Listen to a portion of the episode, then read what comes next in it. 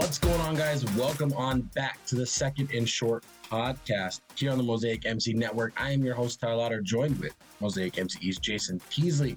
Intro out of the way. Today, we are talking about six rookies you should try and avoid in your rookie drafts this year if you want to be a winner instantly. Uh, but the great thing about this is we each have three rookies that we personally do not want to draft at their current A D P based on Superflex standards. All of our A D Ps will be running off of Sleeper app, uh, where I believe that's where the most common people are drafting uh, overall. With that being said, each of us have our own list. That doesn't mean that we all agree, so we'll debate about some of these guys as well. If you're interested in this and you want to see the flip side of it, last week we talked about six guys, plus the bonus features, uh, of guys that we think you'll be instant winners if you come out of your rookie draft. So, with all that being said, instead of introducing you in, Jason, to talk about everything, why don't you just talk about your first guy? And it's going to be the first player that one of us is saying, do not draft at their A D P. And I'll give you the A D P. I looked it up for you. I'll give it to you once you say your play. All right. I'm, I'm not taking Will Levis. Uh, I'm not taking Will Levis. Who comes in in Superflex uh, A D P ten, so simple, the one point ten. In Superflex drafts, the back end of first rounds, and every rookie draft I've been in so far, that's two quarterback. This is exactly the range he's in. Go ahead and lead off why you're not taking Will Levis. I, I'm, I'm, I'm not sold on him. Um, I think he comes into a situation where he still had, you still have Tannehill there, you still have Malik Willis there. He's going to have to vie for Uh, the opportunity, and you know, if we look back last year, Malik Willis was the the barrel bell of the ball. Everybody wanted to expect him to go high. He slid. He slid. Nobody, you know, there's a lot of tests to say. Basically, roadmap that we've established this year. Um, so there's no lock that he's going in. So I don't think that you spend. That you go up that high to get him. I mean, there's a lot more valuable positions you can get in this range over him. All right, so one ten, you're on the clock. Let's assume that most of the, the quarterbacks, you know, top two running backs, receivers kind of going and everything. So what's your alternate? Which direction are you going? Uh, I mean, I've got Miller here. Uh, if Flowers is on the board, I'd much rather have Flowers in this position, you know, because he's in this range. So right there, I mean, uh, Rashad Johnson is somebody that's moved up my board into, you know, this being his ceiling, of course. But there's players that I think that provide you more value, in at least my opinion, than Will Levis right here. I think sliding Will Levis back to maybe the beginning of the second is more valuable, even in a super flex. But I just think he's got so much competition. And he's going to be holding the clipboard for a while. So let me counterpart this. Like, let me give the other side of this and everything. We're not just all in agreement. And this will be the one that I think we debate the most on. I think Will Levis is fantastic value at the end of the first, considering the fact that in a super flex league, two quarterbacks rule in value. So if we're going to go on the assumption that, I mean, think about the quarterbacks like that you could trade for the one ten right now, that you'd feel good about getting a quarterback in a trade. We're talking like Kirk Cousins. You feel good about that? What about like Jimmy G? No, Nothing. no, no. Okay, so we're we're right there. That's our line right there. So if you get somebody of kind of that can score in the range of like Cousins, sure, you're okay. But over that, if you can get somebody like Jimmy G, you're like, no, I don't want that. If Will Levis becomes a starting quarterback and returns value, he should, in theory, at twenty-two years old, be worth more than a one ten straight up next year. The value will be there. This is if he's starting. Ryan Tannehill's in the last year of his deal. Um, I believe all all in my heart that the Titans were trying to trade up into the first round. So yeah, he's a second round quarterback, you know, draft capital, but he's way different than Malik Willis, just on the fact that he wasn't a third round draft pick. He wasn't a late draft bloomer. Will Levis has been talked about all year long. Before the college season started, he was hyped up as a first-round pick. He fell, and there's even reports out that the Colts said that if Anthony Richardson was taken before them, they were going to go Will Levis. He was their next guy, and they would have taken him at four. So had somebody traded up, you know, to draft a quarterback at, at three, we could have seen the first four quarterbacks go in a row. That's my thing there. Now, there are concerns when he is coming to situation as a backup, and we have to just see what's going to happen. Tennessee will be in a rebuild. Uh, the Titans, you know, if if they're really bad next year, they're going to be in position to get somebody like Caleb Williams or Drake May, who both are better right now. If they were in the draft, they would have been drafted higher than Will Levis. There are concerns. He only has one really wide receiver in Kaelon Burks, and that's kind of, you know, the rest of the team is getting older. They're going on a down string. He's got, um, he's got, he's, he's got, he's got C O at tight end. But yeah, I, I see the concern. I do think if somebody like Zay Flowers is there, you, you take the you take Zay Flowers. I do think the end of the first is a very risky situation because it's more of like hopes and prayers and which yeah. side of the coin do you think will be true. So let's go ahead and move into the second player here. This is my first player to avoid in the draft, and we're going to stay with Tennessee. This is going to be running back Tyjae Spears. Uh, he's currently A D P of twenty-one, which is pick two point oh nine. And now I hear what you're all saying. Okay, well, that's like running back six or seven. It's the back end of the second, not a big deal. You could probably, before your rookie draft starts, if it hasn't started, you could probably trade that two point nine for an aging running back. You could probably sell that maybe for like Joe Mixon. If somebody's like mm, Alvin Kamara, if they're like, mm. and those guys, yes, well, older, still have, I believe, two to three years of productivity in them. And I think they will return almost instant um, uh, satisfaction over the two point oh nine. What do we need? What do we need Tyjae Spears to do? We need him to play bigger than he is. We need uh, Derrick Henry to to fall off the map. We need the Titans to, after Derrick Henry falls off the map, not reinvest in another running back later, next year or the year after that. We need the system to stay the same where they run the ball three hundred. There's too many things that we need to go right just for Tyjae Spears to be an R B one. And sure, we don't have to always look for the R B one to be R B two, but it's not that he's like super risky or anything like that. It's just the... The immediate impact of an upside in value for this player, I don't see it. Even next year, if Henry's gone, you can't tell me the Titans aren't going to be a dumpster fire where maybe they don't run the ball as much as they did. You know, and sometimes teams run as well as they do because of who they have. And I don't care if Cowboy fans get mad at me or everything. The reason why um, uh, uh, the Dallas Cowboys ran so much with Emmitt Smith in the nineties is because Troy Aikman was an average quarterback in real in, in real yeah. time. He was like an okay quarterback. If they didn't have him at quarterback, and let's just say Brett Favre was the Cowboys quarterback, they wouldn't have ran the ball as much with Emmitt Smith. They would have thrown a lot more. That's how it is. So when the Titans move on from Henry and Spears is the, the guy, they might be pass heavy with Will Levis at quarterback, you know, or whoever. So what's your argument on this, though, against it, if there is one? Um, I I agree. You would have to have so much stuff to go right for Spears to be able to maximize value. I think Spears is a capable running back. Don't get me wrong. Uh, he could put up numbers. His being um a back end R B two throughout his career, if that.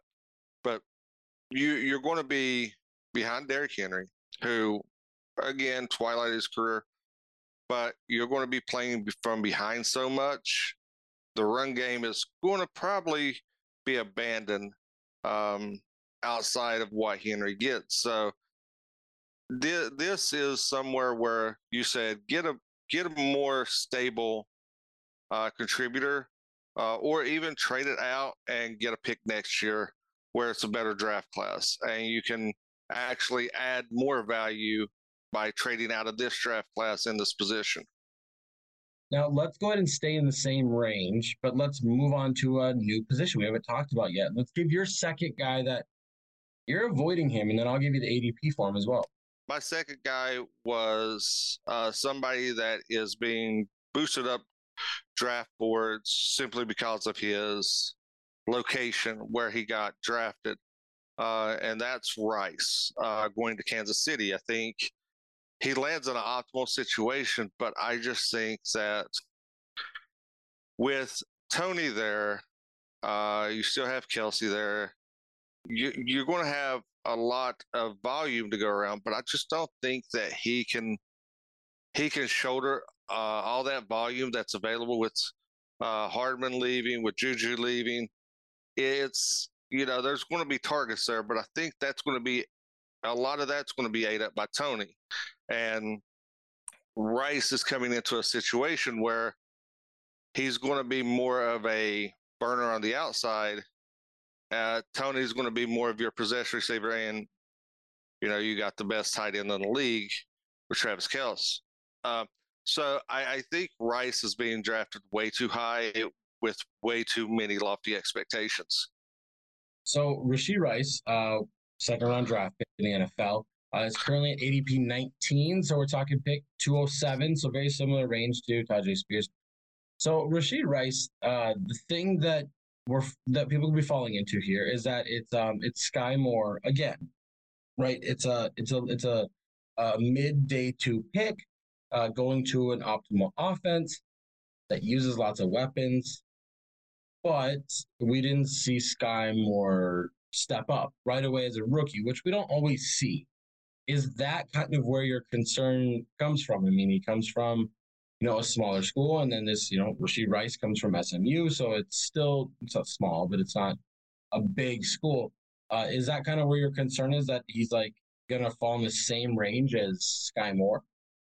I, this, yes. Uh, in, in my honest opinion, uh, if you want a wide receiver uh, comparison that, you know, I'm pretty sure broke a lot of people's heart, this is the Kim uh Neil, uh, that the Patriots took, that had all the upside and everything, landed in an ideal situation and just busted. And I think that this is where we're we're going to land with Rice. He's got all the tools to succeed, but just won't. I mean, I, I don't think that he's ready to play that N F L-type game coming from S M U, a smaller school. Uh, you could put up great numbers at smaller schools because the competition level isn't up to par. Um, elite, elite athletes are big fish in small ponds. Um, but if you would take him to the, like, if you would have him in the A C C, S E C, Big twelve, Big ten, I don't think you're going to see him stand out as much now, uh, and big, put up the numbers he is. The big thing here is that we have to look at this, and this is, I'm not, I'm not on board, but I'm not off off either with this. So I understand your concern for it, because it's just, it's, we haven't seen anybody that the, the Chiefs have brought in, and, and you know, they they draft, or some of these guys they sign, they just don't really click and everything. And and the that's the argument right there. Like, it's like there's a lot of expectations. Like, can they live up to it? Is it really going to be their guy? You know, is this who Mahomes wanted? He's going to throw the ball to Kelce as much as he wants. So, but he does have a very simple road, I do believe, to getting snaps. He's got to try and beat out Skyy Moore, a rookie that didn't really get on the field a lot and everything. Mainly saw movement and usage in, like, returning. Uh, M B S, who is a deep threat. He's not an all-around receiver. Doesn't have a great route tree. Um, and then he's got to try and beat out Tony. And so, and Tony's a guy that is often injured. And so it really just comes down to, if Tony's healthy, Tony's the best receiver out there. That's, there's no argument, question about that. Yeah.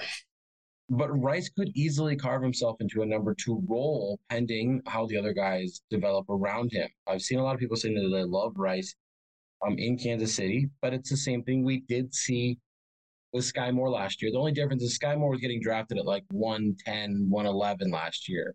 So the value on Rice is better than it was on Skyy Moore.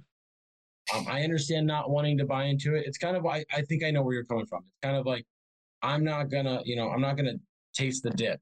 If it's great dip, good on you. But I just think it might be bad. And I'll take the risk and be in the middle. It's kind of like, uh, I saw somebody talking about this. We'll sidebar for a second. Um, somebody on Twitter was talking about, don't sell Javonte Williams right now in trade. And, and I'll, and this all makes sense in a second. And he's like, you're selling him at your lowest value. And I was like, immediately I jumped on and just, disagreed with it. I was like, no, no. If he doesn't return from injury and he can't show that he can play in the N F L, his value is going to tank to like a fourth round pick. That's his lowest value. Like, if you sell a guy, if you sell somebody like Williams now, Sure, you might only get like a late first, but that's middle ground. Will he pop and be worth more? Sure, good for them if he does. But it's also a fifty percent chance that he'll be worth nothing at all. So you take the middle ground. And so I think that's where like Rashee Rice is. It's like, okay, I'm going to take an option on a guy that I think has a, a better chance at starting because of, you know, better tool set, better, better, not like just better fit with the quarterback, um, and more likely to step into a role early. My number two guy, I try my best, try my best. This is running back for the Jets. This is Israel uh, Abaniconda. Uh, I, I I said that and it felt good, but I don't think I said that right.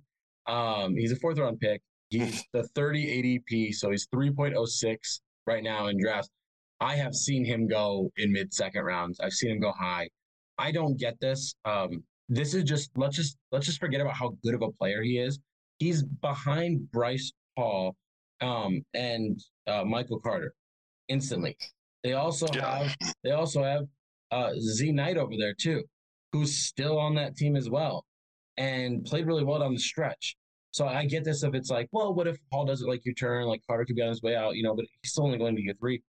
There's so much competition in front of him that it's it's hard for me to believe that he's going to step on right away and be the guy in year one, year two, year three. Breece Hall is supposed to be Joe Mixon, you know? He's supposed to be a guy that is there for the next seven, eight years as the number one. So in the third round, I would much rather, mid-third, high third, I'd much rather try and get a future second from the best team in the league and get two eleven, two twelve next year and just punt this this pick right here. Or I'd rather dive into a position that I think could have, in two years, could build up upside in like one of these tight ends, you know, like the tight end four or five or six, and take a risk there. I'd rather do a dart throw on a receiver like Nathaniel Dell, who is, you know, going to be one of C J Stroud's top guys and everything. I'd rather go that route than take a running back that I think is going to be fourth on the depth chart, and in year three will still be two at best. Yeah, uh, he goes into a very crowded situation, especially with with everything going on, the whole offense is changing around to tailor to Aaron Rodgers coming in, so that's going to be a lot more passing. So, you know, the, the load is already being taken off Uh, Hall right out the gate. Uh, I mean, he's not going to have to be uh, abused as much as he would have with anybody else under center. So, getting a getting a running back like this that's going to be basically buried on the depth chart is, is pretty much wasting a pick, in my opinion. Um, you know, you like you said, you could punt, get a late second. I mean, get a developmental player like. Um, the kid out of Houston that C J Stroud loves. Um, there's, I mean, right here. I mean, if you could even get McBride right here, is, would be a good, good thing here. I'm really high on McBride right now. Uh, if he's sitting there, I would much rather have McBride. Everybody talks about how he's buried as well, but you know, you have Cook uncertainty. You had Madsen sign a really weak two-year deal, so there, there's value there.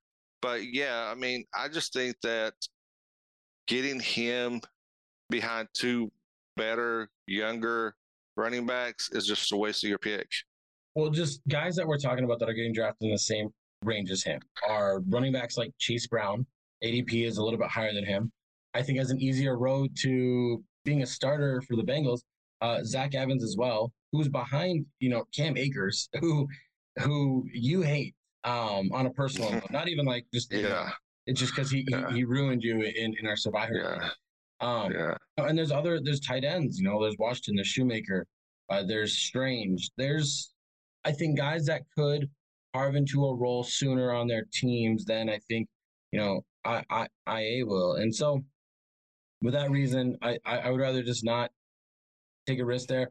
I would rather just trade, you know, I would even trade out. If I was at three six and he was on the board and he was like my top guy and I didn't really like anybody else around, I would legit sell, sell this pick and like whoever my wide receiver four is to try and get somebody's like wide receiver three, just like the move up or something, you know, like I, I like I would try and trade, like, I don't even know how I would base this, but I would trade like him and like Cortland Sutton to go up and get a, a team's, I think, somebody that could fit in that range. Like a, like a, like a Tyler Lockett. I would rather trade him for like, you know, him and a lower receiver for like Tyler Lockett, stuff like that. I would try and go up where I could get an aging guy and just use it. It's the same thing that I did with my last pick there. So why don't you go ahead? We went a little longer. Let's kind of speed this up a little bit. Let's go back into the first round with a guy you don't like. He's got an, I'm going to just kill it right now. A D P of twelve, so one twelve. I'm not buying, I'm not buying Trubonic. Uh, I don't think that he's going to be what the hype is. Uh, I mean, he's behind uh, Kenneth Walker. Um, yeah, there's some success there. Walker's coming off injury. But I, I really think that this is somebody that, if on another team, would would be a star. Uh, but I think him being, being behind Walker really limits his upside. You're going to see uh, a whole lot of Pollard when he was behind, when Zeke was thriving and you had Pollard. Um, right now, you know, we talked about Mattson behind Cook. Uh, I, I think, you know, you got the A J Dillon uh, thing. I think that's going to be where it is. It's going to be a, he's behind a better back, limited in his ceiling, but if he was on another team, he would have, have a much higher ceiling. So I think the draft capital there is the fact you're, you're drafting, praying for an injury to a, a, a much better um, running back. And he's going in the same range as, I mean, you already talked about Will Levis, but he's going in the same range as like Dalton Kincaid, um, Achane, Miller, uh, Michael Mayer, Jonathan Mingo. Uh, all those guys are going in like the same range. And outside of Levis, who we already talked about and everything, I mean, we could argue Kincaid has got an easier route to getting snaps and play time and being a big-time guy. Uh, same thing with those running backs as well. Um, Michael Mayer, clear-cut starter, and then Jonathan Mingo, kind of same thing. So yeah, I totally get the risk there. Ultimately, carve up potentially at like a max, like a, you know, a twentieth overall running back. It can be like a late-round running back two or um, or like a high-end running back three. That's kind of the hope. Like, can he get one fifty to two hundred touches split with reception carries with Walker? Um, also, is Walker healthy? But there's things that you're hoping happen negatively to Walker to make this kind of work out. So I get not wanting to take the dip here. It's a, I'm not a fan of the landing spot. I'm a fan of the player. Great skill set, but it's just, yeah, I, I agree in the first round. It's a little too risky. Again, if you're at the one twelve, I would rather just trade it for a future first straight up and hope that I get a better landing up there. And with the final player, we're going to talk about quarterback Hendon Hooker. Now, Jason stepped away and everything, so I'm just going to finish this off. Uh, I'm not a fan of buying him right now at A D P of twenty. That's going at pick two oh eight. Probably going a little bit higher, especially if we see somebody like Will Levis sneak up in the draft in their super flex leagues or two quarterback. Here's my thing. Uh, he's already, let's let's talk about the things that everybody talks about. We all talk about how is his age, right? He's also a third round draft pick, which is the hit rate is even lower for them. On top of that, he's behind Jared Goff, who I thought had a fantastic season uh, with the Detroit Lions. And if them moving up, I mean, they were an eight and nine win team. Let's just play through a scenario. The Detroit Lions, as we're all kind of saying and predicting right now, are going to be a playoff team next year. So if Jared Goff takes his team to eight and nine and then takes them to like ten and seven, why would they give up on him? Because of an upside of Hendon Hooker, who's three years younger, that's it. By year three, Hendon Hooker might take over, but that's such a long time for an investment on a guy that's going to sit on your taxi for a while and isn't going to return value right away. Where I think Hendon Hooker is the type of guy where we see this all the time. If you don't draft him in year two going to year three, he's probably cheaper to buy than he was to draft as like a mid to potentially high second round pick. With that being said, just don't take the risk. Don't buy the dip. Invest in other positions. Uh, there are other guys. We kind of talked about the landing spot and everything earlier. Let's talk about guys that are going around him. Um, you know, Jaden Reed, receiver for Green Bay. I like his spot there. Some people we talked about, Rice, I think could have a potential nice carving out there. Um, Sam Laporta, Jalen Hyatt, Luke Musgrave, uh, Roschon Johnson, Tank Bigsby. I think Roschon Johnson's getting drafted a little bit higher than his A D P of uh, twenty-four, but Tank, you know, Tank Bigsby, who I think is going to carve out a nice pass-catching role in Jacksonville. I just think that there are better things that you can get for the two oh eight at A D P of twenty.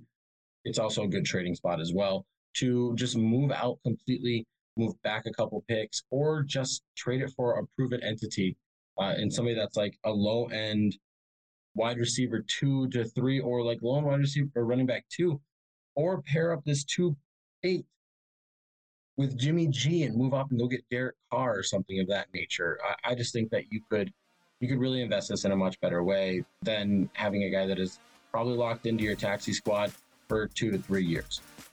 And with all that being said, uh, that is it for us here today on Second and Short, the Mosaic M C Network. We're talking we talked about six players, three that my I'm just out of in the drafts, and three that Jason's out of as well. Make sure you guys check us out. All of our TikToks, Instagram, uh, Facebook, you know, Twitter. We have stuff going on. We're trying to get to five hundred on Twitter. Uh, we're trying to, you know, get to two hundred on YouTube. So come join us there. We have daily, daily reels and shorts and videos and everything going up. So uh, come join on if you want some more help for Dynasty Football, N F L insights, as well as uh, dive into the indoor football world as well. With all that being said, thank you guys for listening. Have a good day.